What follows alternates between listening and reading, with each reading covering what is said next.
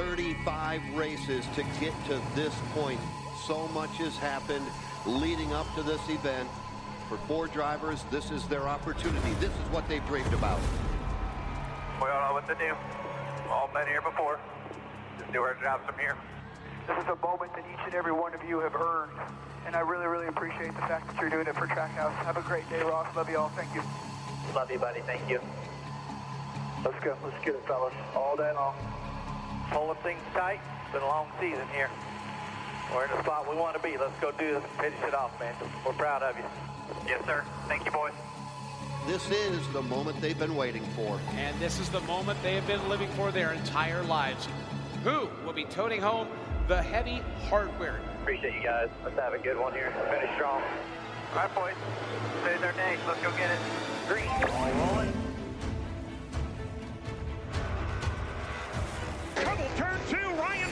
Gets loose and he clobbers the outside wall. Blaney got in a wall ahead here. Second okay. Some of the letters off the right rear, but it looks like the fender all popped back out. Feel free to coach me. Your lap times are looking really good here. Anybody still up in one and two or no? I don't see anybody running low like you are. Good pace. Fast as anyone here. Nice and smooth. Others, than Blaney, your best car here. Green checkered here at the line. Joey Logano wins stage number one. Five, four, three, two, one. All the way, all the way, all the way. There we go. Good job, guys.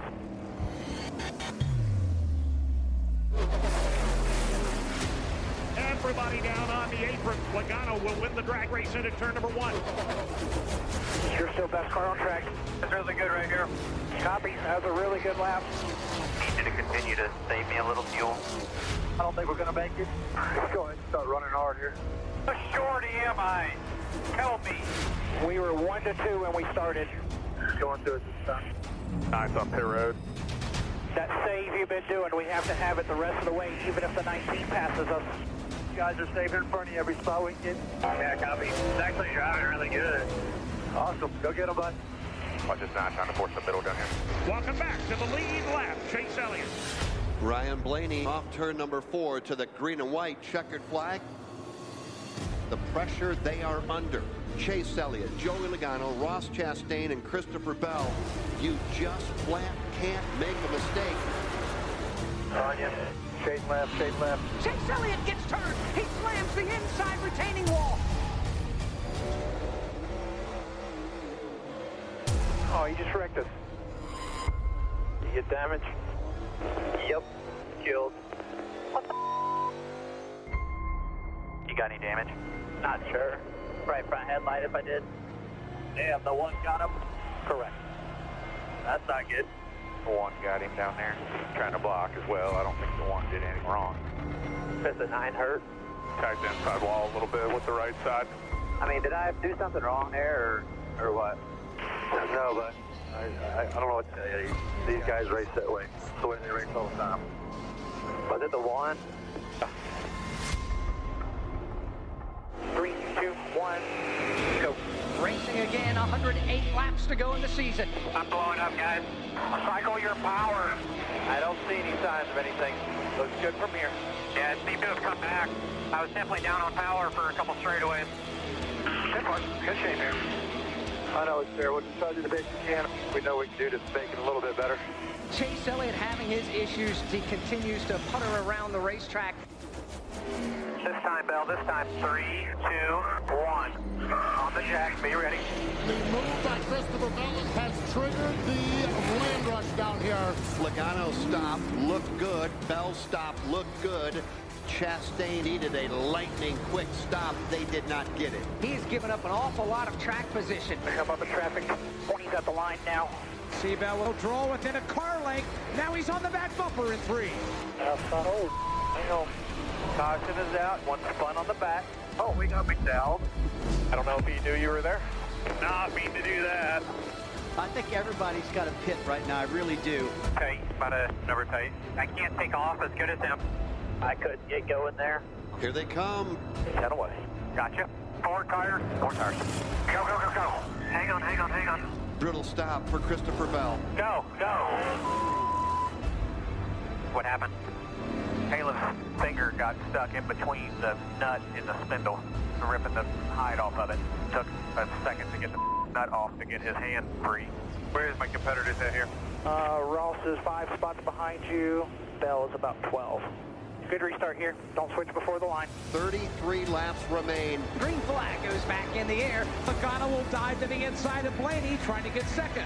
Bumper, clear, clear, clear. Ross Chastain, he'll take over four. 30 laps to go, one at a time. The challenge for the lead is on. Logano to the inside of Chase Briscoe.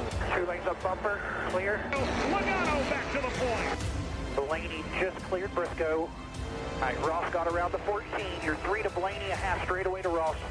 Does he have enough time to track down the front two? Eight to go, two seconds back. 34, good lap. That's what we need to finish. Logano is starting to come to life even more in the late running. Two laps to go. Ross is 1.4 seconds. Logano can almost smell that championship from here. White flag. You're three to Blaney, and then it's about 10 behind him, Ross. Here he comes, final time off the end of the back straightaway. Hell yeah. Good job, man.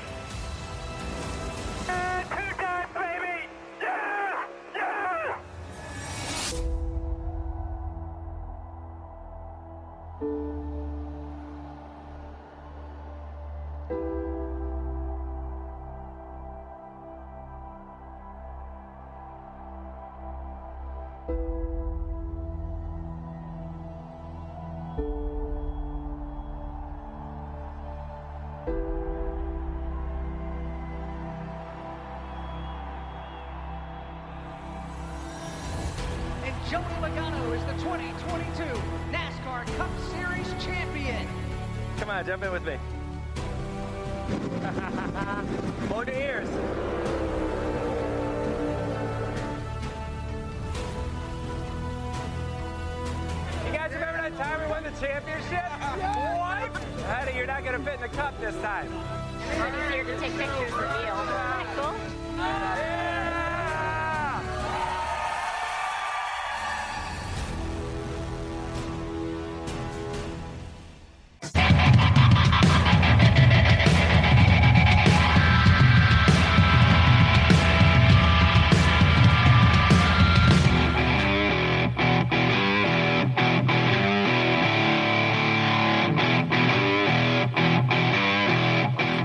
Welcome to Tracksmack here on TracksmackRadio.com. Don Hall here with Mike Haig from RaceDaySA.com for the last time for Tracksmack for 2022. This is your season wrap up show, and uh, we're we're a little we're a little late with it, but you know what? That's okay. We can be because there's nothing else going on. So uh, uh, we we just kind of you know let let everything uh, simmer in your head and, and, and clear your, your thoughts, you know, as to what you saw there the last week of the season. And, uh, Mike, your thoughts on, on what we saw. Uh, Joey Logano, 22 in 22. He called it and he got it. He sure did, Don. He definitely did. He, you know, uh, I saw him at Texas Motor Speedway. He was calm, cool, collective laid back, uh, but he was very focused and determined. I, rem- I, remember when we were interviewing him in the bullpen interviews and also in the media center, I saw a different side of Joey Logano. Um, a very mature Joey Logano, you might say, and he uh, pulls it off and gets the win. And, and Ryan Blaney was second, and Ross Chastain was th- uh, third. I'm just going to go through the top 10 real quick for the Phoenix race. On the 35th annual championship race here, it says at Phoenix, and uh, so Chase Briscoe was fourth, Kevin Harvick was fifth, William Byron was sixth, Kyle Busch, last race in that car, the 18, he finished seventh. Denny Hamlin was eighth, uh, Kyle Larson was ninth, and Christopher Bell cracked the top 10 there for the round out the top 10, Don, and uh, just, uh, you know, people said the race is boring and everything, but I don't know. I, I, I, have a different opinion. I thought it was uh, going back and looking at it again, and I also watched it a, a, third time, uh, going through different parts and looking at it. And I think you know it was not not bad. Uh, we just you know when you come off of Martinsville, what happened the week before, it's kind of a, a letdown, you might say. Right. I mean, we had some, you know, uh, some drama there with Chase Elliott, Ross Chastain, and uh, you know, a few times, and then of course, you know, Joey dominant showing there from qualifying on. I mean, he did what he needed to do. He qualified up front, uh, got his got a really great pit stall, and and and and kept his vehicle or his vehicle kept his car up there where it needed to be the entire race. And I mean, it was it was great.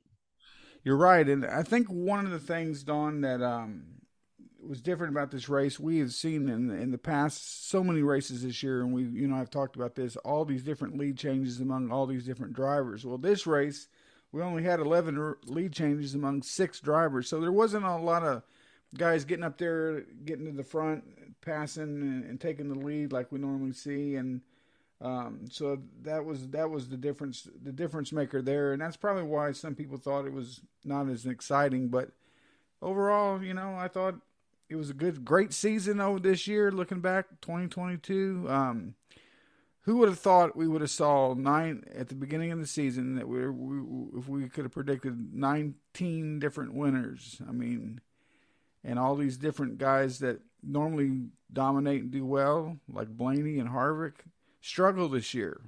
You mm-hmm. know, and um, and a host of others like. Uh, but uh, we had you know some good uh, good moments this year, and overall, I say it was one of the best seasons I've seen in quite a long time. Yeah, absolutely. Let's uh really quick, uh, Mike. I want to preview what we're gonna. We'll talk about everything here. We're gonna talk about uh, the the finish. We have some audio uh, coming up here in a little bit. NBC's Rick Allen is going to join us and talk with us about the end of the season and the well the season altogether, and then the end of the season. He'll join us here in just a little bit, and then later on, Mike, we'll talk. Uh, I know we got a little bit of NHRA and some other stuff that uh, that has gone on as well. But uh, just to remind folks to recap, so at Phoenix, here's the thing too that I don't think you know people were prepared for.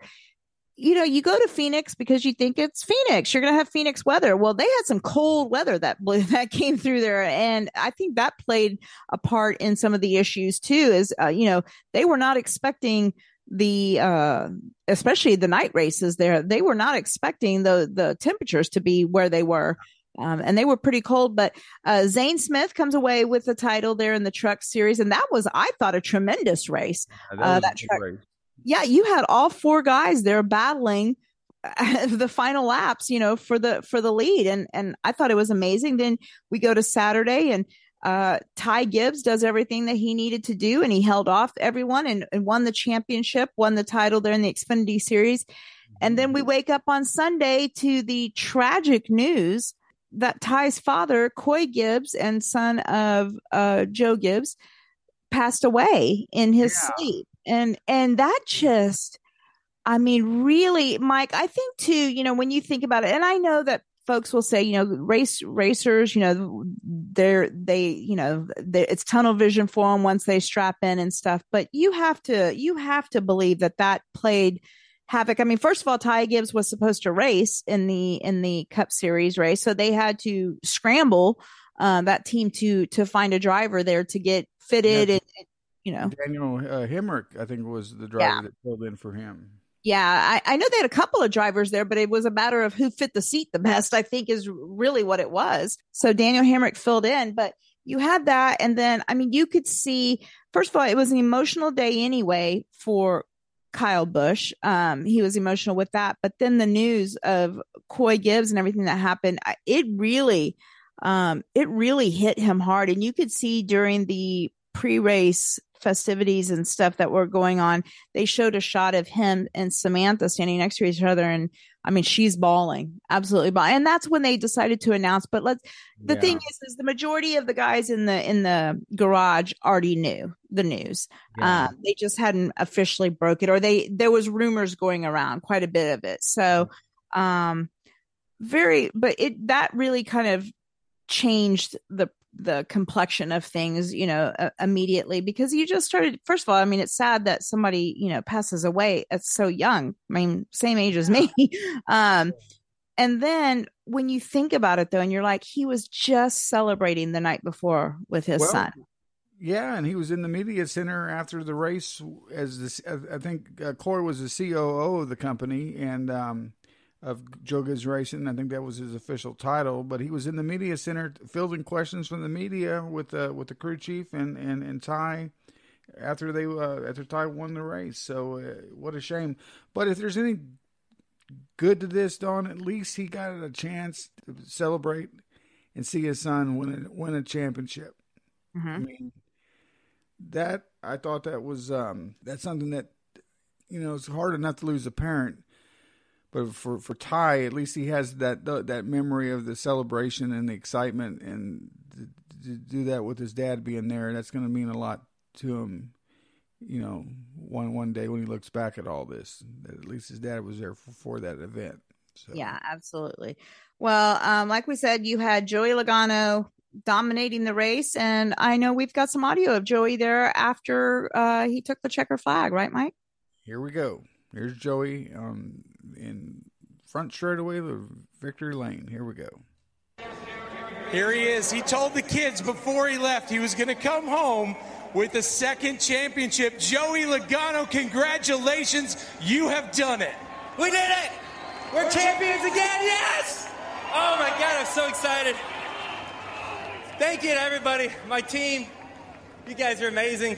Gave me a, a race car, good pit stop there at the get us up in front. And uh, boy, that was just intense there at the end. So it's all about championships. That's what it's all about. And we worked so hard the last couple weeks trying to put ourselves in position.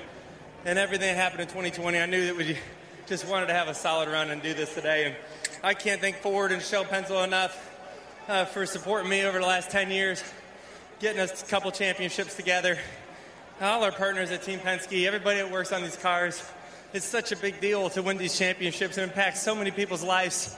And uh, um, obviously, uh, in the news this morning um, with, with Coy, too, I, I, uh, I, don't know what to think. Um, but uh, obviously, my condolences go to the Gibbs family. But just an incredible day for, for us and um, kind of mixed emotions at the moment. The family's here with you. You guys got the pole. It was a perfect race all day. Did you ever have any doubts, Joey, of being able to get back here and get that second championship?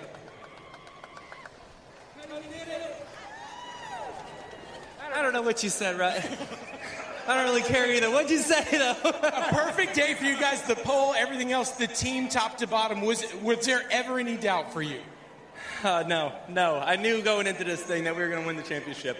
I told the guys we're the favorite from Daytona, and uh, we truly believed it, and that's the difference. And man, it's like I said, I had a good team with a bunch of confidence, and we had all the reason in the world to be confident. I said I've never been truly this ready for a championship race, and uh, we did it, man. I can't believe it. Family has defined your career from those summers you spent with your dad in the camper, traveling on over. Your family here, what does it mean to you to have them here with you?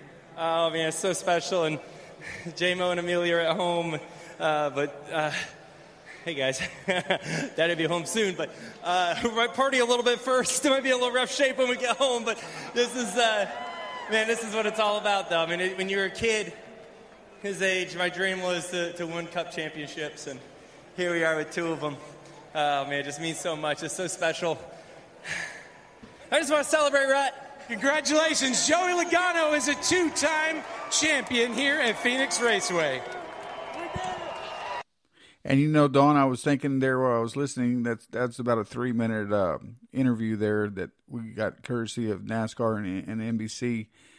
If, had we been playing the uh, drinking game, you and I would have been drunk before the interview was over. Absolutely, we would have. I mean, that's especially me. Um, yeah, that was I mean, he was smiling the whole time, except for when he was talking about the Coy Gibbs thing, which was when I watched that too. I felt so bad because you know it's like you, you know, his mind is racing and stuff, and it's like he probably it's like he wanted to say that at the beginning, and it's like you know he just doesn't know when to.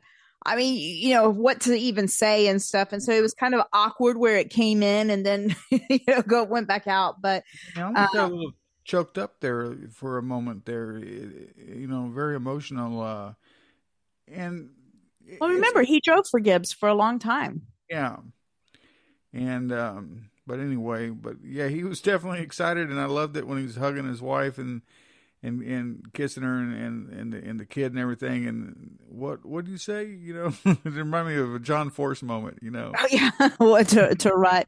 And I love that he said ever since Keelan got to ride in the car with, uh, uh, you know, with Kevin Harvick, that he's always wanted to do that with Hudson. And so I thought that that was really really cool that he, you know, was able to. I I love that. I again, I I love when the kids are a part of of getting to do that. Because you never know they may be the next generation driver uh, down the road too. So the moments like that mean mean a lot, not just you know for for for, uh, for Joey, but I'm sure his son is going to re- remember that forever as well. Yeah. Well, uh, it was, it, you know, a great day for Joey Logano and a great day for Trackhouse Racing and Ross Chastain, uh, finishes second. And I mean, what a way to cap off his season. Um, a guy who I felt like going into it, you know, Joey was the one that was very focused and was, you know, relaxed but focused. And it's like, we're here to win. And Ross, it's like, what I loved is, you know, he wanted to win, but Mike, I mean, in all of the interviews and stuff that they did, it was just the gratitude. He was just so gracious and so like in awe of the moment of where he has come and and how quickly they got to where they were. And you know it's like he didn't he even made a point during the the pre-race stuff to say you know if we don't win a championship we we've won. We're here. I mean you know we're in the top. You know who who would have said at the beginning of the season that you know i would have been in the top four uh you know so i thought it was amazing I was going to say, you know, I'm sure when they rolled the car out there at the uh, L.A. Coliseum, and then a few weeks later at Daytona for the Daytona 500, I'm sure he had no idea he would have predicted at the end of the year he'd be racing for the championship and finishing second in the final standings. Well, yeah, because if I if uh, if I remember correctly, he didn't even race in the in the Coliseum one because he didn't qualify. He didn't Oh, make it. He didn't. No. It. Oh, that's Mm-mm. right. Okay, and I then he wrecked that. at and then he wrecked at Daytona. I was I was thinking he was there. That's my fault there, but yeah. no, he didn't. He didn't qualify. And then, like I said, and then the following week or the following race at Daytona, he wrecked out, I believe, real early. And Yeah. uh, yeah, so the way that their season started, it was like, uh, yeah, no. And so, um, But we we have some audio from Ross. Let's hear what he had to say. all right. Right, Rick. It was just over 1.2 seconds behind Joe Logano there. So, Ross, I have to ask, is there anything differently you could have done on that last run to try and catch that 22 car? Uh, Parker, I think we did everything right there at the end. That was that was a heck of a drive for us. Um, who had the one car at second in points on their bingo card uh, February first? I, I, it's it's pretty wild. But um, look, this is a this is a continuation of of a lot of people believing in me, man. Um, I came in the Truck Series in 2011 with Stacy Compton, Bobby Dotter, Brad, um, on up through Xfinity, Johnny Davis, and got the chance with Jay Robinson, got the chance with Chip Ganassi, and to build everything together to come and drive this one car, the 42 car last year. There's so many team owners, so many crew members that have put in work. Some of them were just like internships. They were working on the four car, and it's pretty wild to uh, to think we just fought for a Cup Series championship, had a car fast enough to chase them down at the end, and that's a testament to everybody at Chevy and GM um, making me a better race car driver with Josh and Scott and Dan. Um, I wouldn't want to be doing this with anybody else and man, my family, I gotta tell you, they're they've stuck with me and and pushed me forward from the farm to to NASCAR, and it's wild why we're here. I don't understand, but uh, mom and dad and Chad, I'm so proud of what we've been able to do at the track and at the farm, and for all the watermelons across the country, it's uh, it's absolutely incredible. So I want to take this moment and thank a lot of people. It's uh, a lot of people maybe thought I was not sure what I was going to be when I got out of the car, but I'm so proud of the effort, so proud of um, execution on pit road with our pit crew, and uh, this is only our first shot with Trackhouse, and for Justin Marks and Ty and Pitbull to believe in me to drive this one car, it's incredible. Quickly, did you think the Hail Melon may work down there in three and four as you're patch, catching the 22? I didn't. No, I didn't. I didn't think it would. I just think we're going too fast here, and um, I just didn't didn't think it would work. So uh, I thought it would at Martinsville, and feel like I'm very blessed and fortunate that it did, but not here. The incident with the nine car there on that restart, what happened from your point of view? Had a really good run. Uh, like William didn't get going quite as well as he wanted to, and uh, got to the left, got to the left of him, and um, saw an erratic move that he made to, to turn left to cover it, and I was already there. So um, yeah, look, it's it's not how I want to want to raise him or those guys. And for everybody at GM, I needed other Chevys up there to uh, to fight fight those other guys. And so, um, you know, it's it's not what I want to do. But uh, I feel like I had position on him, and he tried to cover it late. So. Um, hats off to Mr. Penske and Rod, Roger and everybody on Joey's team. Um, I know a couple of those guys and have worked with them in the past, so it's uh, I am happy for them, and I am genuinely happy right now. Um, just wish we had, you know, another go at it. Successful year for Ross Chastain and Team Trackhouse, Dave. And you know, Don, listening to him there and how gracious he was and thankful for the season that he had and everything, I, I don't think he's going to be a driver that you're going to say is one and done. I think they're going to return in 2023 with that momentum. Um, I think they've learned a lot this year. Um, I'm hoping he gets a, a, win early on in the season so he can get into the playoffs for next year. But I, I really think Ross is uh, is on on track for you know success, you might say, in 2023, and I hope that definitely continues for that Trackhouse racing team. Mike, did you see the pre-race stories too? It was great because they showed him um, at the Xfinity race. I think the night before the truck race. And it was so funny because he thought that he could just, you know, meander his way around and nobody bother him like he has all season long. And all of a sudden, after Martinsville, he was like a rock star. And the the cheer that he got, the introduction and the, the pop that he got, I thought it was huge. I'm like, this this guy um, is a household name now, and he's made so many new fans. And I, while I don't think it's going to happen, I, I, have to tell you, I've been voting. Um, I've been in there voting for for Ross to be uh, the uh, fan favorite driver or whatever uh, through NASCAR, and so I think he I think he might give Chase a little run for his money here.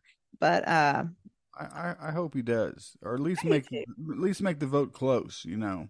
Yeah, yeah. So, um, well, Christopher Bell was an amazing story throughout the playoffs um, and throughout the season as well, but really and truly throughout the playoffs. Um, won his way into the next round, not once, but twice. And uh, just what an incredible, incredible story for that 20 car. And I know we've got some audio from uh, from C Bell as well. So here's what Christopher had to say. And Dave, for Christopher Bell, it's going to be a third place finish in the points today. But ultimately, I know that's not what's on the minds of everybody on this team. But what is your emotions after your day today and, and everything that this entire group has gone through?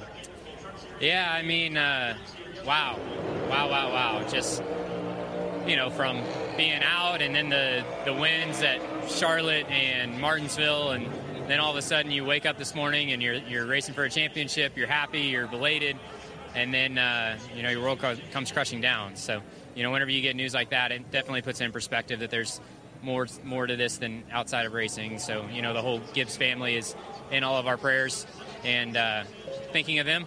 You know ultimately today the best car won the championship. He was really strong. Uh, proud of our 20 group though. We fought hard and whenever it was at the end of the race, the last pit stop, or we thought was going to be the last pit stop, we were right there battling for it. So uh, just proud to be in this position, proud to be at Joe Gibbs Racing, driving this number 20 car. Um, DeWalt Camry was, you know, we were there. We were there, and hopefully we can come back again next year. Statistically, this was your best season of your NASCAR Cup Series career. So, what positives can you take from everything you guys battled through this year and, and apply that to next year? Yeah, I mean, I feel good about where we're at for sure, and, and I'm hoping I'm hopeful that my group stays the exact same from mechanics and engineers, and obviously Adam Stevens on top of the pit box because I feel like we got a good thing going, and uh, we feel like we're right on the brink of you know being there every week and, and being a title contender year in and year out. So uh, just really, really thankful to be here, and uh, very, very incredibly saddened by the news today, and uh, thinking of the Gibbs family. Tough day for the 20 team. Christopher Bell, 10th on the racetrack today and third in points. And Don, you know, th- looking back on Christopher Bell, uh, I remember when Eddie Gossage brought him in to Texas Motor Speedway for one of the media days a number of years ago when he was a little bit younger. He, I mean, the, he's still very young, but he was really young then. But I remember just seeing this kid and thinking, man, this young man has got a bright future ahead of him, and I sure hope he can make it in, in NASCAR and it's good to see that he had a good year this year uh, because I, th- I really think that, or looking back then, you know, I, I thought that he, he definitely had what it took to be a contender for a championship, if not win a championship at some point. So hopefully, what they learned this year will carry over to 2023.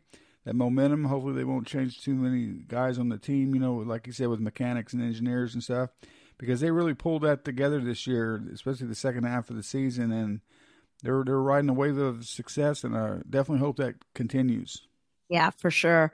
Uh, and you know, I mean, and and again, I, I mean, the biggest thing that, like we talked about uh, a week and a half ago, was the fact that there for a while that that car, the twenty car, the team you know that was the fourth tier car. And uh, you know there was a lot of talk on if if that team would be back next season or if it especially the you know the driver and the crew chief if they would be back next season. And so to see them end up the top car uh, out of all of them it, it was very ironic and yet very fitting for 2022 exactly. Definitely definitely was. So well, one of the favorites that everyone thought had the best chance. I mean, statistically, he had the best chance of winning the race.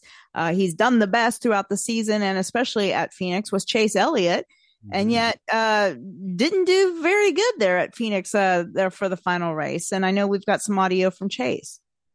You're right, and here's what he here's what he had to say. Chase Elliott has broken things down with his team and uh, talking through Jeff Gordon's viewpoint on what happened there. You've looked at the replay a couple of times. Uh, Ross was asked about it. He said you made sort of an erratic move and, and tried to cover him when he was there. How did you see it? Um, just uh, want to say congratulations to Joey and, and his team. They did a they did a really good job this entire weekend and um, he, he's a very deserving champion, and, and, frankly, just happy for them. Proud of my team for the effort that they put in this weekend. Felt like we had um, got our car a lot better throughout the race, and um, you know, for that, I think we should be we should be very proud. You know, it was nice to make the round. Uh, that's a very difficult thing to do. Obviously, not content with that, but certainly uh, nice to come out here and have a shot, and hopefully, we can come back stronger next year and, and give ourselves another chance and um, make uh, you know make it make it go our way next time. How would you assess the season, Chase? Because certainly there were high points with the wins, there were comebacks, and, and they were really overcoming throughout this playoffs.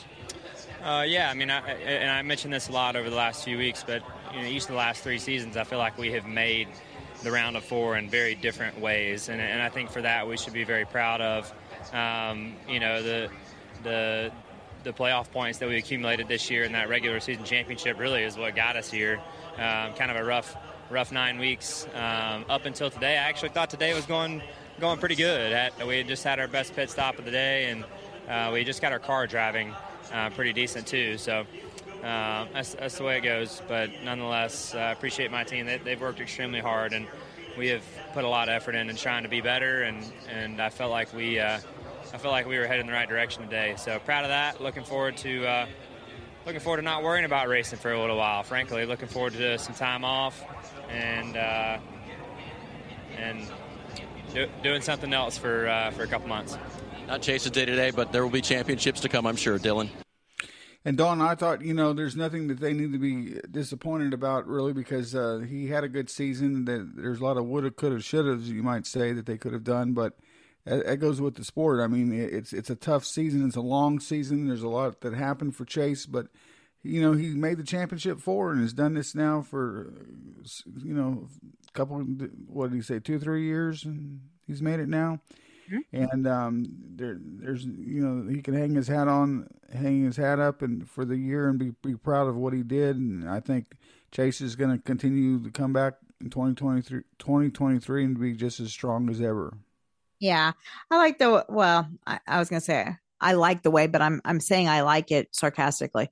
How he avoided the question from Dave Burns about the incident there with Ross, which in the end, when we've gone back and watched it on replays and stuff, um, it was just a racing incident. I mean, you know, there was nobody's fault. I mean, they were both racing, and uh, I I feel like you know it, it it's just one one was going one way on, on, one line and the other one was going the other, and they ended up into each other. So um, but I don't. Chase is just kind of this season really has really kind of just rubbed me the wrong way a couple of times. I, you know, just certain things that he's done just I don't know. I, I want to say it's out of character, but I really can't say that because I don't really know his character all that well. yeah, I think some of it had to be out of desperation too. You know, with the way all these different winners and different people who normally run further back were running up front, and a lot of frustration. We saw that with a lot of drivers this this, this uh, past year.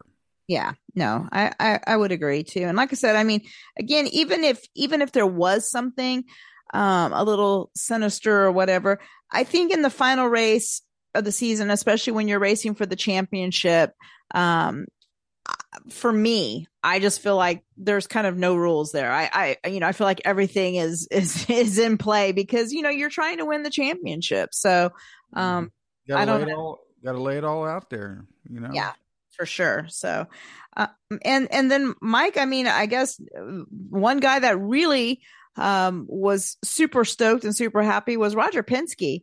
Um, I mean, the, you know, huge deal for him. I wins the IndyCar title and the NASCAR title in the same se- season, and I think they said is it the first time that he's ever done that? I believe is is what I heard them say. I think so. Uh, but man, what a what a you know Rogers put together just a dynamic racing organization, and this this they are so dedicated and and focused and wanting to win. And look at all the great drivers he's had over the years. So they caught up with Roger after the race, and here's what he had to say.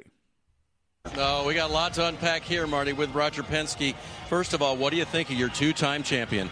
Well, Dave, it's a great team effort for everybody here today at Phoenix, and uh, end up in the winner's circle and also winning the championship is special. But really, I just want to say a prayer for Joe Gibbs and his whole family for the loss of Coy, a great competitor and a great friend. But uh, what a day for Ford, what a day for Pennzoil, and what a day for our team. It's just uh, tremendous. And thank you guys for what you've done for us. Oh, it's been our pleasure to watch it all, and we've watched it in IndyCar too. What a year for you! Will wins in IndyCar, t- gives you that trophy, and then this guy, right there, Joey Logano, uh, gets the trophy in NASCAR twice, two in one year. It's never been done. Well, it took 31 years to do that. Shows you I'm getting pretty old, but uh, can you believe it? I can't. But to watch that at the end and the teamwork with Blaney and all the four teams, I mean, it was a full team effort, and uh, I'm so thrilled to be here. Now, were you pulling for Ryan Blaney to actually pass Joey and get the win as well as the championship? I think I told him on the radio, you're his wingman one time, right, with about 10 to go. Now, I think we were fine the way we were. No, no, it turned out very well. So, uh, you know, I always wonder what's next with you because you've got so much going on. But how do you top what this year has been and what this day has been? Well, I think it's something that we love. It's kind of the common thread through our company, through our family, and to me, this whole team that comes together every year to compete on the highest level. And uh, again, to be here is special. Excellent starts at the top, Marty, and it's quite the season and quite a great day for Roger Penske. And you know, Don, he is 85 years old. He I would have never have guessed that. Yeah, I can't believe that he's that old. I mean, and looks so good and going strong and you know owning any the Indianapolis Motor Speedway now and all these race teams and making all the races and there's no slowing down Roger. You would think he'd be retired on a, on a yacht somewhere having a you know umbrella drink or something, but no, he's out there week in and week out and supporting his drivers and you know what a great organization he has and and, again, great drivers like Joey Logano and all the others. So there Yeah. I would have thought like maybe like early 70s. Yeah, that's what I thought. But no, he, he's 85. I looked it up. Wow. Well, I believe you. I mean, oh goodness. Well, Mike, I mean, I I enjoyed thoroughly enjoyed this season, uh, this NASCAR season. You know, yes, there was a few hiccups along the way, but I think overall, I I would say an A minus, and yet the, it's like a high A minus. It's, I mean, I'm talking like a ninety four point three. Five. okay, oh, no, because because uh, don't we have to round or do we round or no? So okay, so a ninety four point four. four. Okay, because point five you have to round. Okay, so yeah, I I hmm. mean, it it was a pretty damn good season. And you know, we, we were going to not do this this the show this season too. Think about what we would have missed out on. I'm to rub that in a little bit. Yes, I know. So I guess that ensures that going forward that we may go to ahead. I guess season 19's around the corner. So Right. At least- one more, but no, I, I, I really thought you know you know me, and you can go back and listen in our in the archives there. I was down on the car at at, at the Coliseum before the race and at the Clash, and didn't think this was going to work out, and and and uh, I was kind of negative, you know, and everything. And I'll admit it, I was wrong, man. It, it turned out to be a good good car, good season, and I knew when I saw the car up up front uh, up front and close at Coda, we had a potential to have a good season. It's just it's such a cool looking race car and everything with the different changes they made from what I saw. from sound the- of it too. and the, and the sound of it. But man, we had a, just a great, great season of racing, and I really hope that continues in 2023 because um, you know if it doesn't, it's going to be a big letdown. Yeah, definitely for sure. Well, Mike, uh, let's let's shift gears for a minute and bring on um, a great friend of the show and and someone we are so excited to have back on with us, and, uh, and that's NASCAR on NBC's Rick Allen. Uh, Rick, well, first of all, welcome to the show, Rick Allen from NASCAR on NBC. Thank you guys for bringing me back. I thought maybe it was a one and done uh, from the last time I was on the podcast.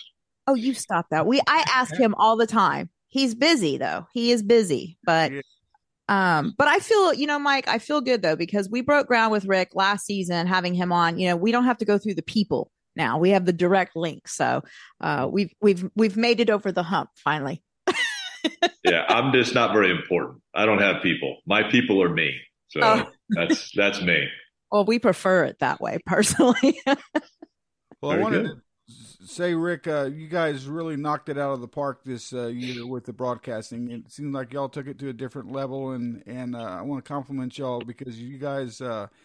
Uh, well, first off, we had an incredible NASCAR season this year, and I just wanted to get your thoughts uh, of w- what we saw and what you what you thought of it. But you guys on the broad, from the broadcasting side, y'all did an outstanding job covering all the great things that we saw this this past uh, year.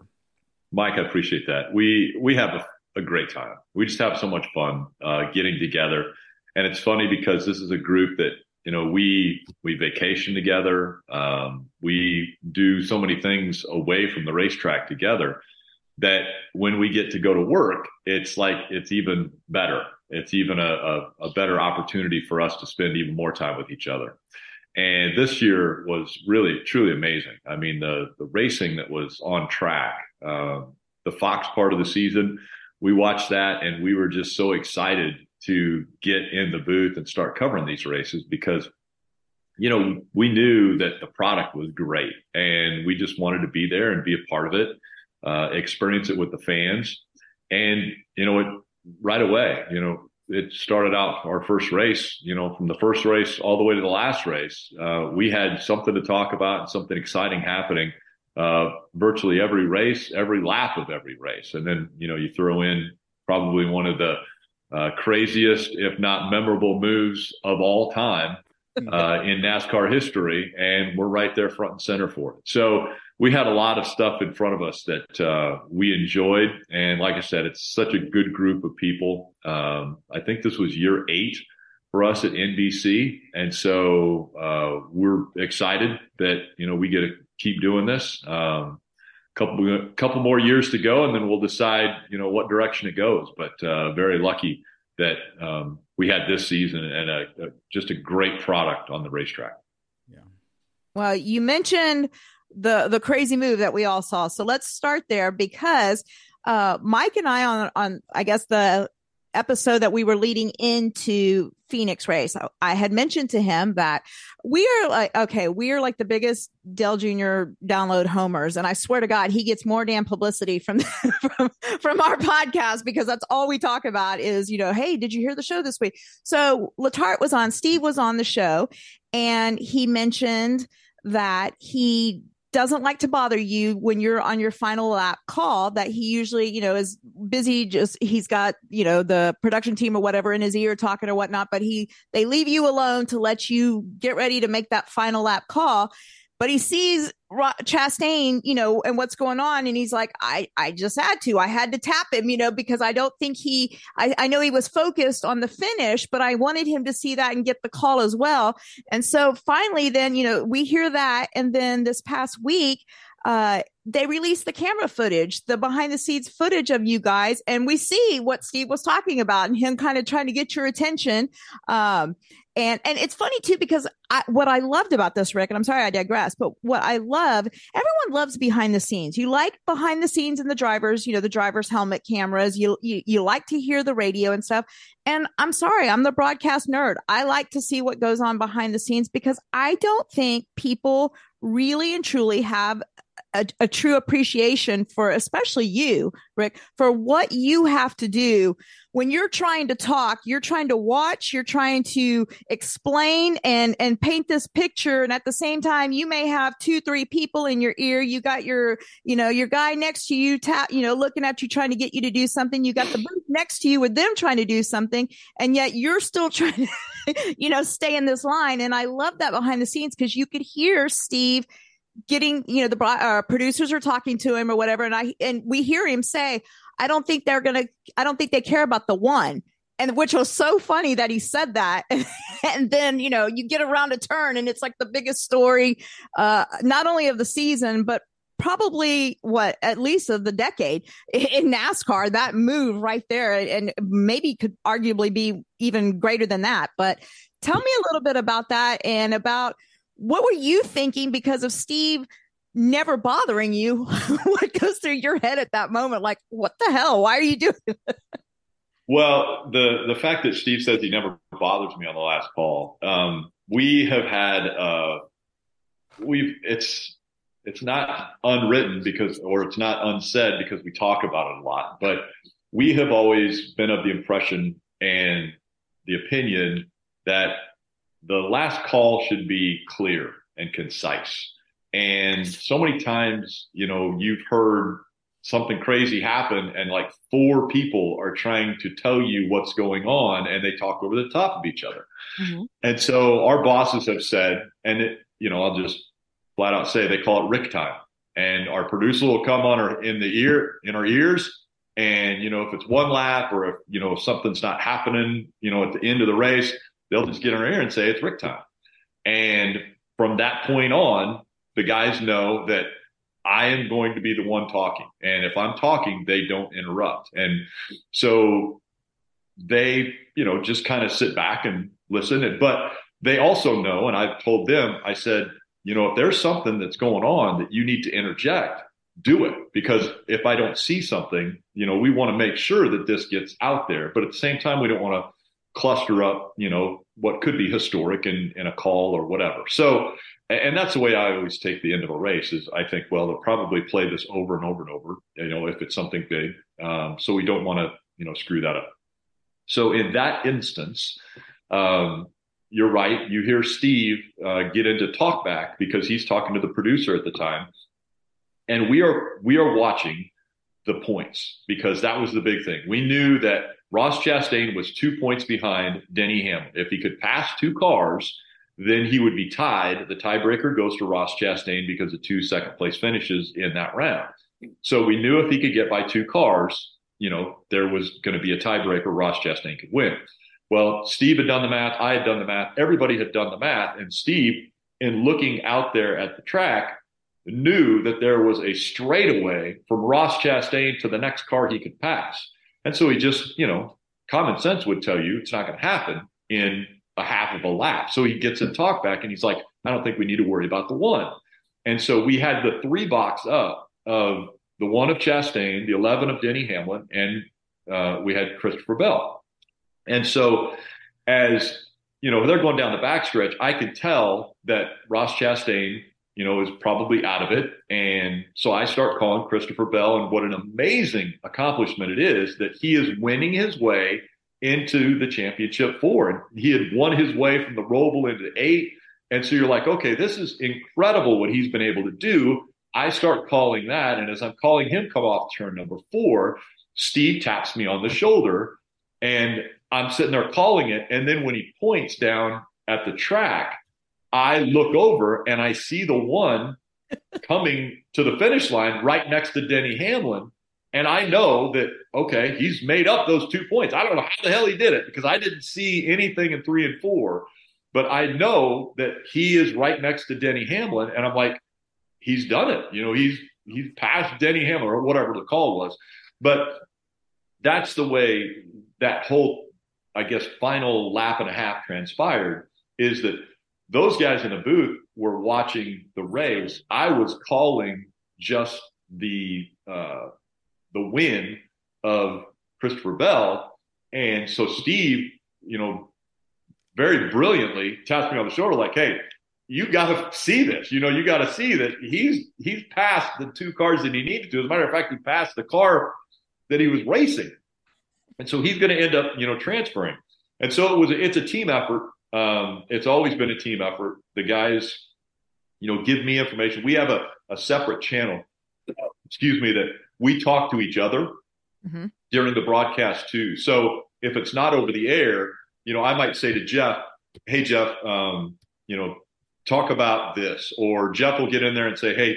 Uh, we just mentioned this. We should follow up on it, or you know, just different things that you know. Junior's really good at um, if he's not like if we're doing an Xfinity race and he's not calling it, he'll text us the whole time the race is going on. Hey, talk about this or do this or you guys should bring this up or you know this is happening.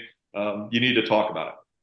And so we always are helping each other out. And so that was just a that's a perfect case of everybody's helping everybody out at Martinsville, and it ended up being an incredible, uh, incredible finish to a race.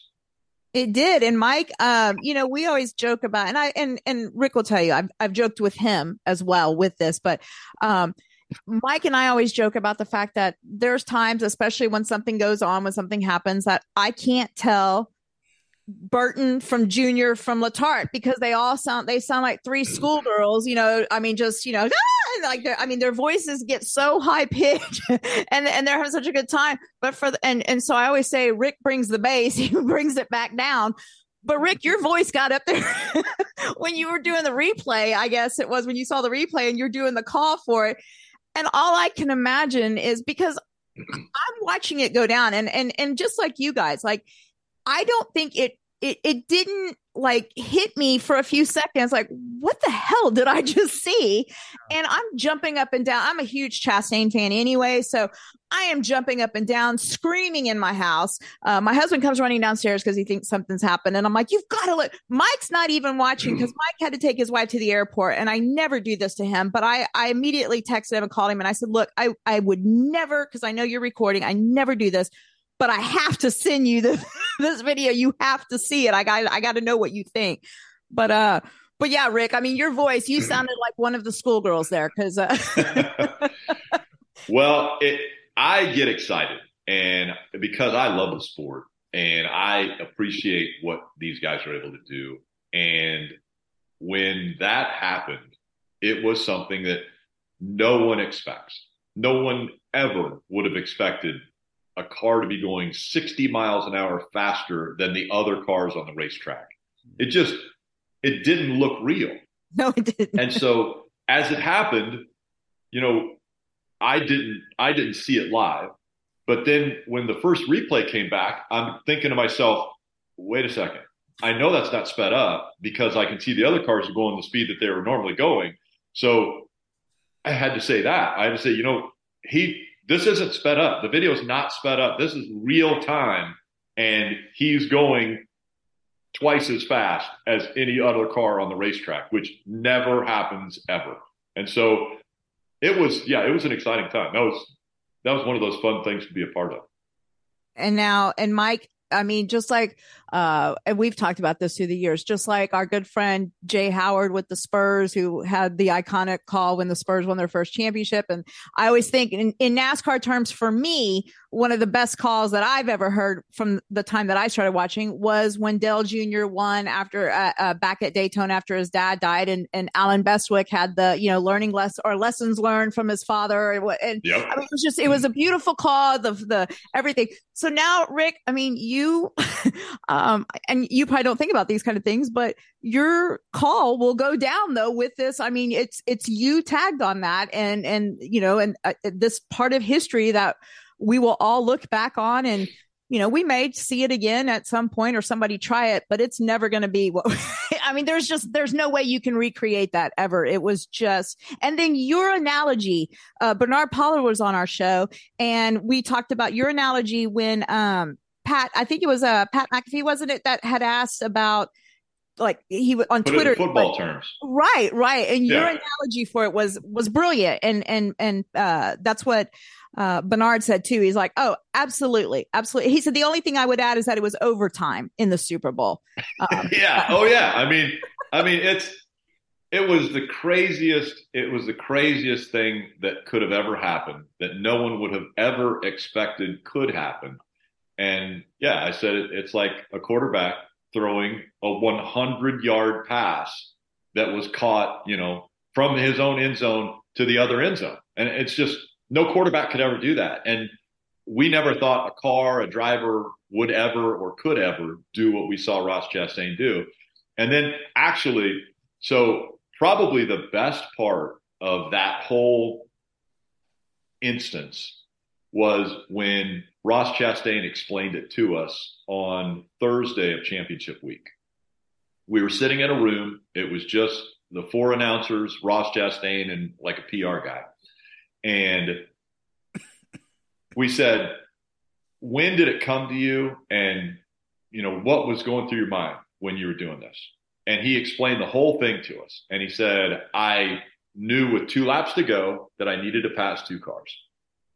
I asked my spotter or whoever it was, he said, do we, do we need two spots? He said, yes, you need two spots. And he literally was going down the backstretch and said, I shifted in fifth gear and I floored it. And he said, I just, the second that I started doing it, I was not sure what I was doing, but I got into the middle of the turn and I started losing my vision. He said it was, the car was shaking and he was pulling five G's. So he's pulling five G's. He starts to lose his vision, like the tunnel vision, like you're going to pass out type of situation. At the center of the turn, he realizes, oh crap, there's the crossover gate that's right here in four. What if I catch the crossover gate? And so he took his hands off the steering wheel, thinking if the car hits the crossover gate, it's going to rip, probably break my wrists or my hands or whatever. So he takes his hands off the steering wheel and he said the next thing he remembers is or is acknowledges is Brad Keselowski's car. He hit the back of Brad Keselowski's car as he's going across the start finish line. And I'm sitting there thinking to myself, you've got to be kidding me. That you're you're almost blacking out, you're thinking about crossover gates, and the next thing that you see is you're crossing the start finish line. And so it was really pretty cool. I mean, it was uh it was a lot of fun. I think he was still in awe of what he had done and, you know, just a monumental time in the sport. Um, and he's a part of it. And so it was cool because Ross is a down to earth kid. Um, he, you know what? He's learning. Uh, I say he's a kid. He's been in the sport a long time, but he continues to learn. I think he learned a lot this year. I think he gained a lot of confidence this year.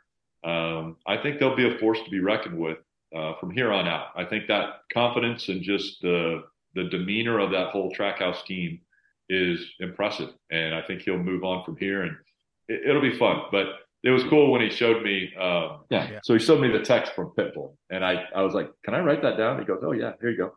And so I wrote down his text from Pitbull. I don't think we put it on the broadcast, but it was awesome. it was awesome. There was a lot. It was explicative, explicative, explicative. Wow, were the first three words that Pitbull sent to him, and then it was some pretty pretty cool stuff. But yeah, it was it was pretty awesome. That's awesome. Actually, I probably have it written down. Now that I say that, I bet it's right here. Could- Would I would I be able to read it on here if you guys Absolutely, we have no restrictions. like? I should I? I won't say the explicatives. You can say them. I do. well, here you don't have to, and then I'll. I thought I did. Sorry, sorry, that was a tease. I, I apologize for the tease there because I was going to give you guys the I'm going to say there was some f bombs dropped. One of them, yeah, one of the explicatives was an F bomb. Yes. Let's see if I. I know I was dropping them. it was it was pretty cool though. I mean, it was like wow, that's pretty cool to come from Pitbull. Well, Rick, it Yeah. seems like that that that event that what happened there was kind of like the cherry on the on the Sunday of of the whole year. The way this year's gone, starting with the with the new car, all these different winners we had, the great racing. It just seems like it, it was just another chapter in the book about 2022. I agree. Um, it was, and I think uh, the end of the year with Joey Logano winning, I think it was fitting. Um, he was. You look at the iconic wins that he has. I mean, he wins his. He has the firsts. You know, the first on dirt. Uh, he won at the Coliseum. That you know, kind of the first there. Um, he just, and I think he has. He's become one of the best overall drivers in the sport. Uh, somebody, I think, I can't remember if it was social media or something, I think said today is, you know, Joey Logano, top 25 driver of all time. And I'm thinking to myself, my goodness, let's think about that because here's a guy with two championships um, in a relatively short amount of time uh, because he's not very old. He's a young driver. I mean, in comparison to you know all of his peers right now, and he is able to consistently run up front and be one of the best and win races every year. And I think you're at a you're at a time in the sport. I mean, the last three, four, five years, I think we've had some of the best drivers ever in the sport. I mean, you come off of Jimmie Johnson's era and Jeff Gordon and you know all these you know greats that have racked up you know just a ridiculous amount of number of, of wins and you put Joey Logano in here and you think okay he should have won 2020 and that is still uh it that's he said that aided him so much since 2020 that he needed wanted had to get back and fight for a championship again and you think, okay, so he won in 2018, should have won in 2020, and he's won in 2022. Um, those two championships are huge. There's very few that have multiple. I mean, I think he was the 17th driver in the history of the sport to have multiple championships. So, is he a top 25 driver? In my opinion, absolutely. He's the top 25 driver of all time in this sport. Um, and I think it's early in his career. I mean, he could be top 10 or top five by the end of his career uh, if he continues down the, the path that he's on, which I think he will. I mean, I think with Penske, I think he stays there for his lifetime, his career. And I think he's going to have great success for, you know, as long as he wants to be in the sport. Because I'll tell you right now, he has the mentality. Mm-hmm. He was the one driver who came in and, and when we were talking with him, said, I don't have friends and I don't need friends. I don't need friends at a racetrack. That's not what I'm there for. I'm there to win. I'm there to win for my team, for my sponsors, for, you know, everybody involved in Penske organization. That's what I'm there for. I don't care if these guys have friends or don't like me. That's not why I'm there. I'm there to win races. And his mentality is he's going to go out and win races and doesn't matter what it takes to do it. Rick, I was telling Don when I uh, saw him at Texas Motor Speedway for the fall race. Uh, we interviewed him on pit road after the race. You know the bullpen interviews that the media gets to do and everything. But even before it, before that, uh, when they brought him into the media center, all the drivers were in the, um, in the in the playoff still, Joey was focused, very determined, but he was also very calm. I saw I saw a little bit different kind of a Joey Logano this year. And so looking back now, it doesn't surprise me that he won the championship because I think he was determined he could actually do it and was, and was going to do it. Yeah, he's matured a lot. I think that we talk about him being young, uh, but I think his maturity now has made him more uh, comfortable. Like you said, you know, Mm-hmm. It's made him more comfortable in the setting of I'm the best out here on the racetrack and and people are gunning for me now as opposed to me, you know, going after, you know, these different drivers or whatever. He's got a confidence about him that he can go out and win any race. It doesn't matter if it's a short track, if it's an intermediate, it's super speedway. He's confident that his team is good enough to compete every single week at every racetrack to win that race. And that confidence is what I think makes him even more dangerous because now it's it's not you know oh is, is this Jimmy or is this Joey's year? It's okay. Who can upset Joey? Who is the driver out there that can slow him down? Because I think he's got that mentality of okay, this is business. Now I'm going to go out there. I'm going to win a race, and it's going to get me into the playoffs. We're going to then focus on how do I get the most points that will ensure that I can move through the playoff rounds? And then when you get into the round of eight, okay, what do I need to do? Well, they go out and win Las Vegas, the very first race of that round. They're able to focus, you know, solely on Phoenix uh, because it doesn't matter. Points don't matter anymore after that. So now all of a sudden it's we are we're going to work solely. I mean, if if you're going to do simulator work, you do simulator work for Phoenix and don't even worry about the next two races in the round. You're focused on a championship. And I think that's what that team did. Um, they had a game plan, they executed it perfectly. And I think that's why Joey's the champion right now. I think, uh, you know, I think what hurts Joey s- still is people, people don't understand that again he is the he's the perfect example him and then i think daniel suarez too are the perfect example of two kids that were thrust into the series into the cup series before they needed to be. Um, so he didn't have that success over at uh, with Stewart Haas and or well with uh, Gibbs, Gibbs. Then, with Joe yep. Gibbs and then uh, and then like Daniel Suarez didn't have it with uh, Stewart Haas. So it wasn't until uh, you know, he moved to Penske. And I think, and what you just said about his attitude about not having friends and stuff, Mike, how many times have I said this? I'm, uh, again, a huge Brad Keselowski fan, and that's Brad Keselowski talking. And I think it's Brad Keselowski who rubbed off on him because that was always BK's mo uh, back when tony stewart was still driving and stuff i remember distinctly him saying you know look i'm not here to make friends i don't care if i don't have a friend in the garage area i'm here to, to win that's all that matters and i think and, and Mike and I have even said too, that's that Penske driver mentality across the board. I think Ryan Blaney kind of is the exception to that. Now, when when he's in the car and he's focused, eh, to me, he he's the epitome of a Penske driver. Um, but that win at all cost. I mean, you can go over to the IndyCar series. You see it in the in the Penske guys in the IndyCar series. You know, it, it's just that's just the way that Roger Penske brings up these drivers in the series. I think is um, to focus on that. But I think Joey, like you said too, I think this year being kind of the main guy and you know therefore Penske and and being the leader, um, I think it, he really took that role on and um, you know become I, loved the race for uh, the championship and, and the behind the scenes stuff. I think it gives people great insight um, to what goes on in the daily lives of these drivers. And, you know, I, say what you will, but once you're married and you have kids and that kind of thing, it changes your mentality too and your focus and everything on driving where little things that you may have blown up about mm-hmm. before don't seem to bother you the same way uh, driving everything is in a different perspective i guess and and joey while he didn't have the most consistent year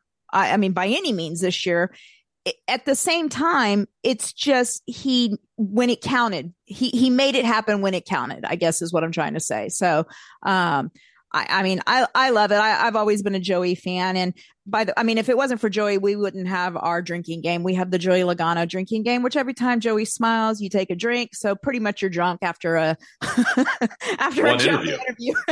yeah, exactly. So, um, but, uh, Rick, you know, one of the other things that I wanted to talk about is, you know, social media.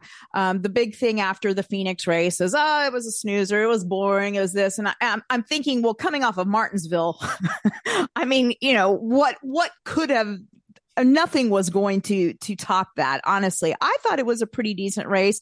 I've always been a fan of phoenix. I've gone to that track numerous times and i i, I like it.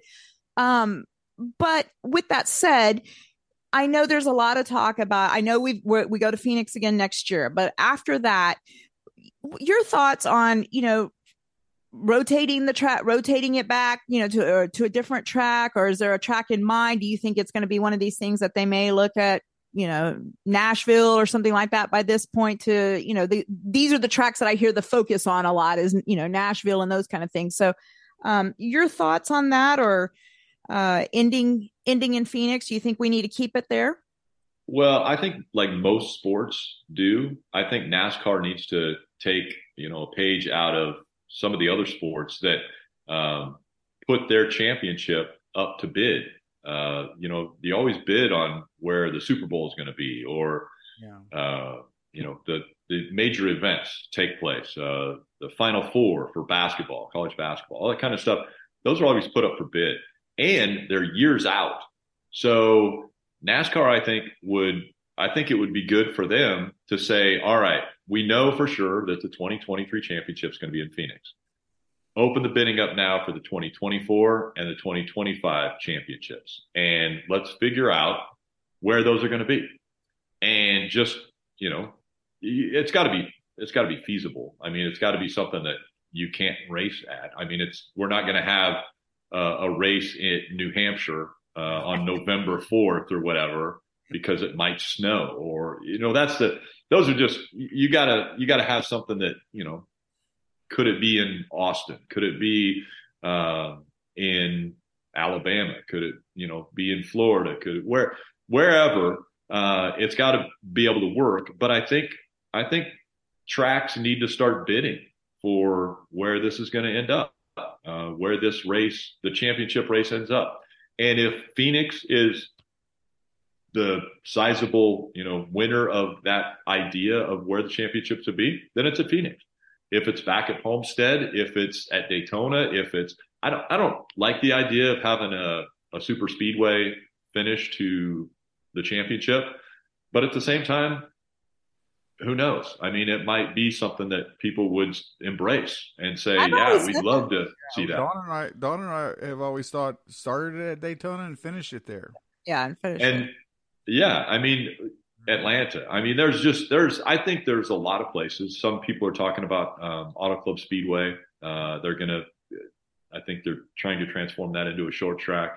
Um, but I just I I agree that you know you should open it up. Um, it shouldn't be at one place every single year, and just you know put a little variety into it and let let the tracks bid for it and make it, you know, something that, you know, you say, Hey, you know, we can offer this, this, and this to the fans and, and make sure that the, the fans are appreciative and know that that's something that, uh, would benefit them, uh, if we go to, you know, certain areas, but let us know in advance, you know, let us know two years in advance. And that's really the only, the, the date would be the only thing. I mean, if you have the location and you say, okay, it's going to be in Phoenix, then however the schedule works out, it's this date in Phoenix or it's this date in, you know, at Homestead or wherever. Um, but I think that's, you just, uh, open, I say open it up. I, I'd like to see them open it up. Um, and then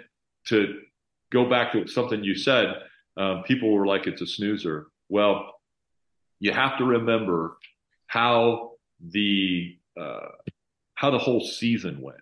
And I mm-hmm. think when you compare it to the season that we just experienced, and then somebody goes out and dominates a race, they're like, oh my gosh, well, he just dominated that race. That's, you know, that was a snoozer.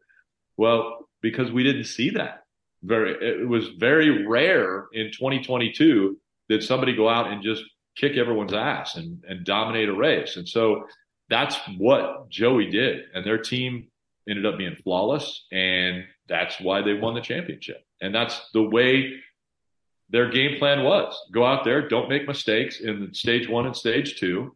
And in stage three, when we've got track position, we, we dictate how the race goes. We, we run the race and that's what they did. And I think that's a game plan that everyone's going to look at and they're going to go, okay, that was really successful. We got to do that. You know, we got to figure out how to, you know, focus on these things to get us to that position. So I I don't think there's a snoozer of a race. I just don't even believe that that's something because I see something in every lap of every race, and I see incredible things, and I see you know great stories throughout. So I enjoy if a guy would lead every single lap of a race, that's pretty amazing, I think, um, because of the caliber of competition that they're on the racetrack with week in and week out. That's a feat. Um, so that wouldn't be a snoozer for me either. That'd be pretty impressive. Uh, Rick, I wanted to ask you, you know, looking ahead, when you take this season, 2022, all the different winners, and now we're going to 2023. I know they're going to make some changes to the car a little bit, maybe improve the safety measures on it and everything. But we have some new tracks on the schedule. I think it's a good time for NASCAR. Uh, I think we're going to see this momentum keep going. What do you th- What do you think 20, 2023 is going to be like? Well, I agree with you, Mike. I think uh, they have to um, they have to take care of the issue of the car being too rigid. Uh, it's it's hurting drivers, and we saw that uh, a couple cases this year. Um, so they're gonna they're gonna fix that, and that's something that mid season would be very difficult to do uh, because it's a major engineering change. They did testing, um, they did simulations, they did a lot of stuff throughout the year that I think the drivers uh, voiced their opinions that they didn't think they were you know doing enough, uh, but then the drivers realized they had been doing a lot uh, and they just weren't paying attention to emails that they were getting um, that were telling them about what was being done. And so um, I think what's going to happen next year is we're going to compare 2023 to 2022. And when one driver goes out and wins like three or four races in the first 10 or 12 races, people are going to go, oh, you know, this team has figured it out and they're really good. And it's not going to be like we had a year ago where we had 19 different winners.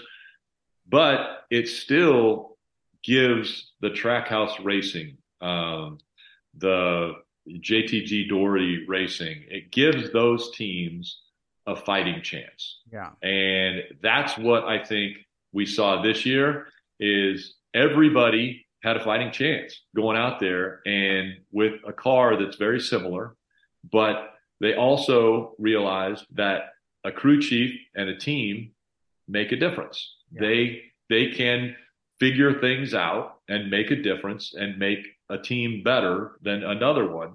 Uh, and I think 2022 was a learning year. I think 2023 they're going to implement a lot of that. And so uh, I still see the racing being very good. I think it's going to be really good racing in 2023. I love the fact that we're going to Chicago for a road course. Um, I spent a lot of time in Chicago last winter. I know that the roads are terrible in Chicago. So when they talked about um, going on Shoreline Drive and all that is like there's no way they can go on that road with a race car because it'll fall apart. There's so many potholes and bumps, and it'll be there'll be jumps. There'll be jumps at Chicago because of the hills and everything that they have there. But um, but it's going to be cool. I mean, it's because it's NASCAR thinking outside the box. It's taking a city and saying, okay, we're going to run the course here. It's going to be a city course, and they just haven't really experienced that yet. And I think fans are going to be like, okay, this is cool. They're bringing NASCAR right to me. They're bringing it to you know the front of my building uh, if I have an apartment building in Chicago. And that I think is great for the fans. And I think that's what's going to continue to happen is NASCAR continues to look at the fans and they put them number one. They want to give the best product out there. The drivers want to do the exact same. They want to make sure that the best product is out there. And I think the competitiveness is going to be even higher. I mean, I think these guys are going to go out there. They know that they can they can hit another car pretty hard and not spin it out. And so I think you're going to see more aggressive driving in 2023. I think they learned that in 2022, and I think it just gets to be, you know, I don't I don't think there's going to be dirty driving, but I think there's going to be very aggressive driving. And I think what fans love is aggressive driving. And I think they are going to love what's 2023 because I think that's going to end up being fun, aggressive, competitive racing almost every week. And your prediction, how many drivers do you predict we see uh, do double duty uh, for the Indy uh, Indy 500 Coke 600. And who do you think they are? Uh, double question. Uh, I think there will be. Uh, I don't think it happens this year. I don't. Th- really? I still don't think. Yeah, I don't think it happens this year. Um, I think. So, I think Kyle would like to do it. Mm-hmm. I think that's kind of one of those boxes that he'd love to check as far as doing the double like his brother did. Um, when I say Kyle, I'm talking Kyle Busch. You guys are talking Kyle Larson and Kyle Busch because they both probably would love to do it.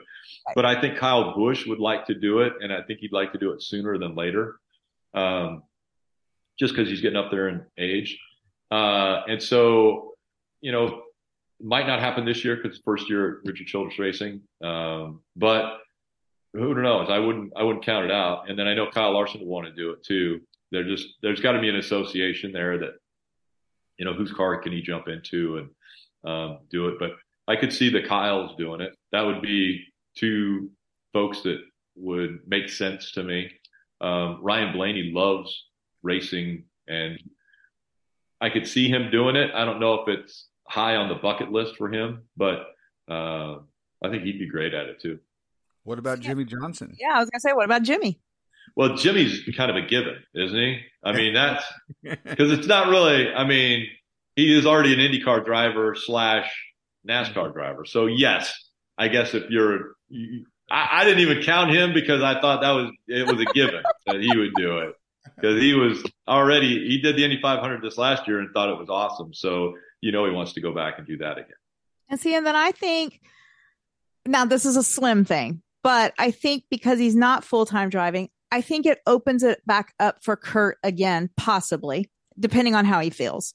Um, but then now, then when I, I got to look at the other guys, I see a possibility of Conor Daly though doing doing it, you know, and and maybe doing it in a NASCAR and in one of the smaller tier cars or something coming and doing the Coke 600 just because of you know the things he's been kind of running quite a bit, or or even a, uh, uh, Santino Ferrucci, you know, those those two guys have been kind of dipping their toes back and forth and, and uh, which I love to see. I love to see the crossover. Uh, I'm just, I'm a huge fan. And I loved, uh, this year with the races and stuff doing their, that's, and, and and Rick, you being a former truck guy, you know, Mike and I uh, we're like broken records, but I say it all the time. My absolute favorite weekend of the of the racing season used to always be the IndyCar weekend, Texas, our, our uh, trucks at Texas. It was the best weekend.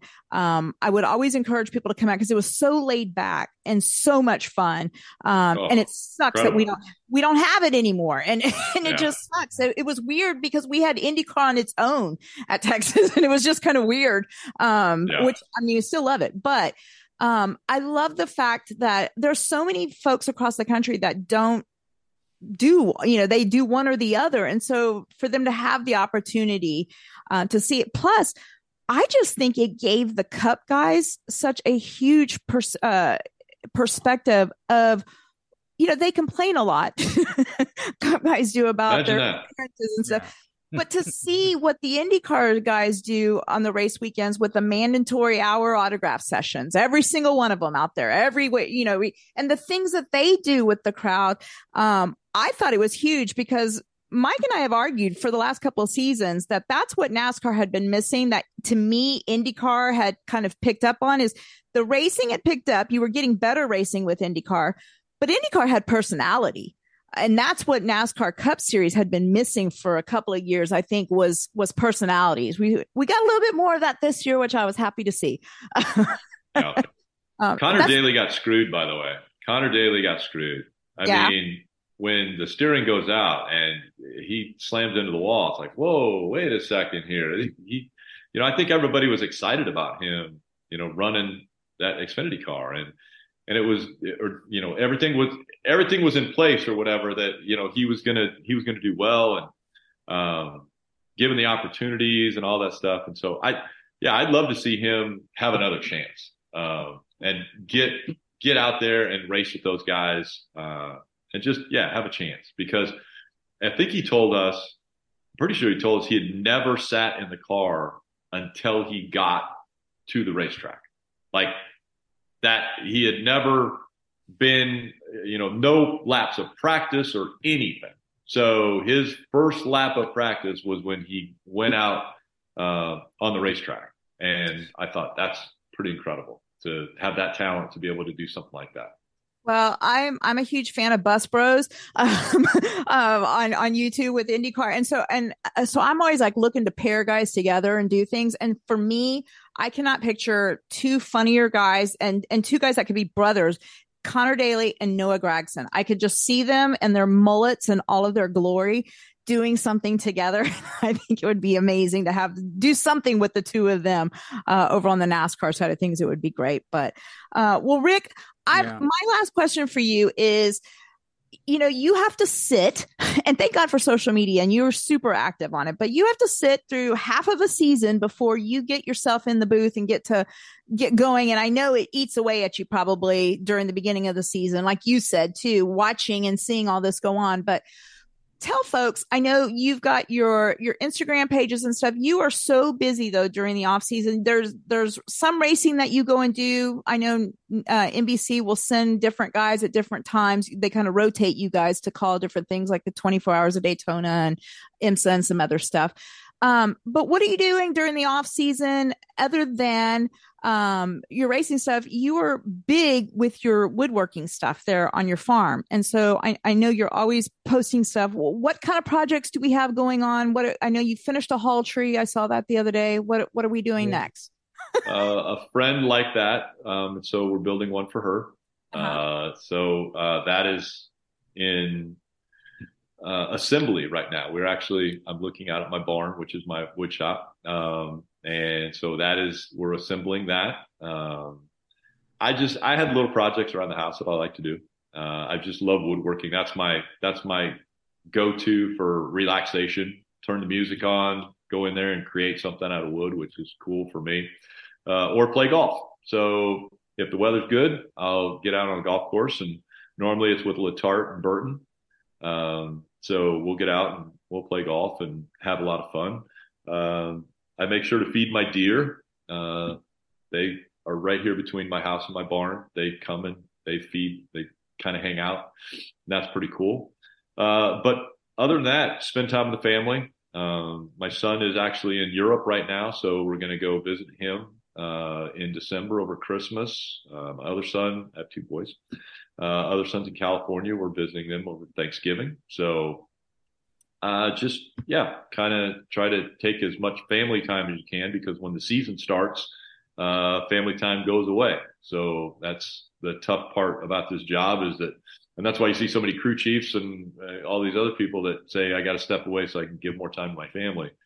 And we don't, as broadcasters, I don't even want to say that I spend near as much time as a crew chief or drivers or you know part of the team, but uh, it is a lot of time away, and so you take advantage of the times when you're at home and you spend it with family and uh, just kind of have as much fun as you can, and then you get ready to have more fun when you go on the road. Mike, I mean, I don't know. Do you follow? I don't know if you follow Rick on on Instagram and stuff, but um, um Twitter. I, I no, I, I, do. I think I do uh, follow him on Instagram. Yeah, I, I don't know, a lot about social media, but every now and then I'll post a picture or something. Yeah. I don't know. Oh, he's full of crap. Uh, he's always posted, and he's got video or he adds music. That's more than I do. I I can't. I haven't figured out the music, adding music and words and all kinds of you know captions underneath stuff or whatever. I haven't. Mike, I don't know how to do that stuff. I don't actually. well, um, because I stalk Rick. Um, uh, Mike, there's a great video of, of him. Uh, this was a few weeks ago feeding his deer. Um, and he's got cameras all around. So, and, and here's what I love about Rick too. He'll make fun of himself. So he's on his property and I didn't notice it until he explains it later, but you see him going to feed his deer and he's walking and, or he's kind of running, he's jogging. And next thing you know, he just does like, and there's this big old snake, I guess, that he oh. had to oh. just. don't like snakes at all. Don't like snakes at all. And I don't know why, but I was jogging somewhere. Yeah. And next thing I know, there is a snake that's six foot long right underneath my foot as I'm about to step on it. And it freaked me out. Oh, so wow. yeah, I don't like snakes, but yes, I, I make fun of myself all the time. I'm very easy. I'm an easy target. yes. If you can't make fun of yourself, who can you make fun of? So, uh, right. Well, we appreciate you, thank uh, you. doing this as always, especially since your season's over with. Uh, you got a few extra weeks. It's kind of weird. I don't, Mike, and Mike, you haven't gone. uh, Well, I don't know if you've ever been, but uh, and it's been a few years for me since I've gone to the banquet. But this season's weird. It ended really soon, and then you have to wait like four weeks for the for the banquet. Usually, it's like a two week. I don't still know. inspection. They're still going through inspection. We're not sure yet, as Okay. far as everybody. So want to have enough time. So, uh, well, get the banquet out of the way and and get on vacation. And we look forward to hopefully getting to talk with you here at the beginning of the season. Then that would be awesome to catch up. We'll we'll definitely do it again. Mike and, and Don, All thank you guys very much for the time. Thank, Thank you, you. very much. Thank you guys. Well, uh, Mike, we want to thank Rick once again. Uh, it was awesome to have him on with us. really was and uh he uh we should have had him on sooner you know again uh, i'm sorry we waited so long from the from the first time but I have asked him several I, times. I know So- he's he's busy and everything but no it's just good i've always enjoyed listening to him on the broadcasts and everything over the years and uh they do such a great job and then like i told him in the in the interview there they really knocked it out of the park this year uh, on the NBC coverage. I thought the Fox coverage was good at the beginning of the season too. They did a good job, but but the second half of the season they did a great job with their broadcast team, and and I'm gonna I'm gonna miss that on, during the during the off season for sure. you know, you mentioned Fox and um we talked a little bit we mentioned when we were talking to Rick about Kurt Busch and I um I I'm curious to see if we see Kurt Busch in the booth um with Fox and cuz I think he'd be a great addition. First of all, he's great in the booth. Um but I really wonder if we will see him with Clint Bowyer and Mike Joy. I I think that they that they they missed something and I I didn't really care for the rotating person. I really didn't. Um, I think it was hard to get a good mix um, or a good flow going, having different people. It, it was fun, but I, I still feel like they need a third person in there. Um, and then if they want to rotate somebody in, that would be awesome. But I think Kurt would be a great addition. I do too, and I would not be surprised within the next few weeks there's an announcement made that he's joining the uh, broadcast team for 2023. Yeah, I wonder. Uh, and if not, then I think then we move forward to, I think you look ahead then to 2024. Um, I know Harvick has pretty much said, I think that this is going to be his final year, I believe is what I've heard. Um, so I think if not, Harvick will be the next one that goes to the booth. Um, And he's, really good, as well. He's good. He's good. Yeah, he's really good as well. So So, uh, then again, we always say that. You know, it's so funny because the one person who was the best in the booth was Carl Edwards, and it still amazes me that no one's been able to get him back and and in the booth at least. I mean, when he stepped away, he stepped away. yeah, Uh, still something to that story oh yeah, oh yeah, there definitely is. So, coming out one day, I think. So um, Mike, I know that the NHRA um, also uh, had the end of their season, and you're going to be doing a separate NHRA wrap up show, right? correct. We have a lot of great audio. There's a lot of stuff that happened. I can just give you the the quick rundown real quick. Brittany Force won the um, Top Fuel Championship. Ron Capps took the title in Funny Car. We are Erica Enders. She clinched in Vegas the week before in Pro Stock, and Matt Smith got the title in um, Pro Stock Motorcycle. But there was a lot of other drama and great things that happened throughout the weekend, and and uh, just a lot of great things on the 2022 season there. So we're gonna have a wrap up show, and I do believe we are gonna have Brittany Force, the winner of the Top Fuel uh, Championship, and, and everything, all the great stuff she did. We have been told that we're gonna have her on the show, so ten, ten, tentatively, you might say. Stay tuned because we're gonna have a great interview with her. Well, that'll be awesome. So yeah, you'll want to make sure and and uh you know check it out. And while this is going to be the last track smack of the season of 2022 uh yeah we definitely plan on still throwing out some some smack casts and stuff. We'll be doing some interviews here and there throughout the off season and and you know we'll just randomly throw them out there uh when we do them. And uh you know it's it's nothing that is on a consistent basis a weekly basis. We need some time too to kind of decompress and uh, spend with our families and stuff. But um, we definitely, you know, will not be away for the for the entire off season. We will have some stuff going on, and there's a lot of stuff. There's a lot of news and things to watch out there. There's always stuff breaking, and um, and and yeah, it definitely does. And we just found out that Ryan Preece is going to uh, replace Cole Custer in the in the number of what 41 Mm-hmm. that is, and so stuff is already starting to break and news is happening as we speak. So um, check check our website out, tracksmackradio.com, and my website, Race Day SA for racedaysanantonio.com as well. Perfect. Well, uh, Mike, it's been a fun season. Um, we can now say season 18 is in the books, Yeah. and uh, we look forward to to next season. And uh, you got any big plans during the off season? No, just gonna take some time off and relax, watch some college football and, and NFL football, and before we know it, it'll be January and February will be right around the corner. So we don't get much time, but I want to enjoy what little little time I have to take a little break from the website as well. So um, stay tuned. Yeah, for sure. Well, uh, same thing here. Not no big plans, not uh, really. So we'll we'll see. But all right, Mikey, Mike. Well, don't be a stranger through the off season, and uh, again, we'll we'll have some stuff up for folks. But um, as always, you can reach out to us on social media accounts as long as we have them. As long as Twitter's still up, you can reach out to us there. If not, hit us up on Facebook or Instagram. We're there, or go to the website. There's there's you can hit us up there as well. But uh, thanks so much, guys, for tuning in all season and supporting us. And thank you to uh, NASCAR, uh, Fox, NBC, uh, all the guys and gals there, the the print and the media guys there that we uh, get our audio and stuff from. We really appreciate everybody's help. Everyone who's come on this season and been a part of the show. Uh, we appreciate you all. And most importantly, thanks so much to the teams and drivers for making it Yeah. so interesting and giving us lots of things to talk about this season. Uh, we've really enjoyed it. We'll catch you guys uh, with Track Smack in 2023. Uh, but like we said, make sure you check in for some Smackcasts and some other little fun stuff throughout the rest of the off season.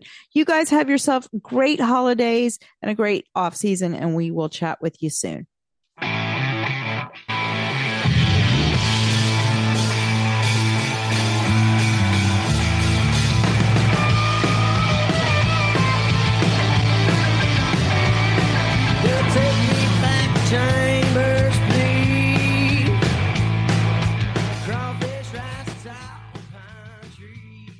Logano has been the class of the field all day long. The 32-year-old Joey Logano, he's already built a Hall of Fame career. Today, he etches his name in stone as one of the few to capture multiple championships. Logano is a two-time NASCAR Cup Series. Good job. Thank you. Thank you. Thank you. Thank you. Yes. Great drive. Way to hang in there. Proud of you.